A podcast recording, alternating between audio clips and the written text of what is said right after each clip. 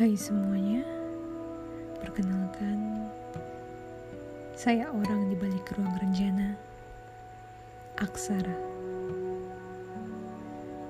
Ruang rencana sendiri berarti tentang perasaan hati yang kuat, tentang rindu, tentang cinta, dan mungkin saja tentang hidup. Di sini saya akan menjadikan tempat ini tempat bersembunyi dari sunyi. Selamat menikmati.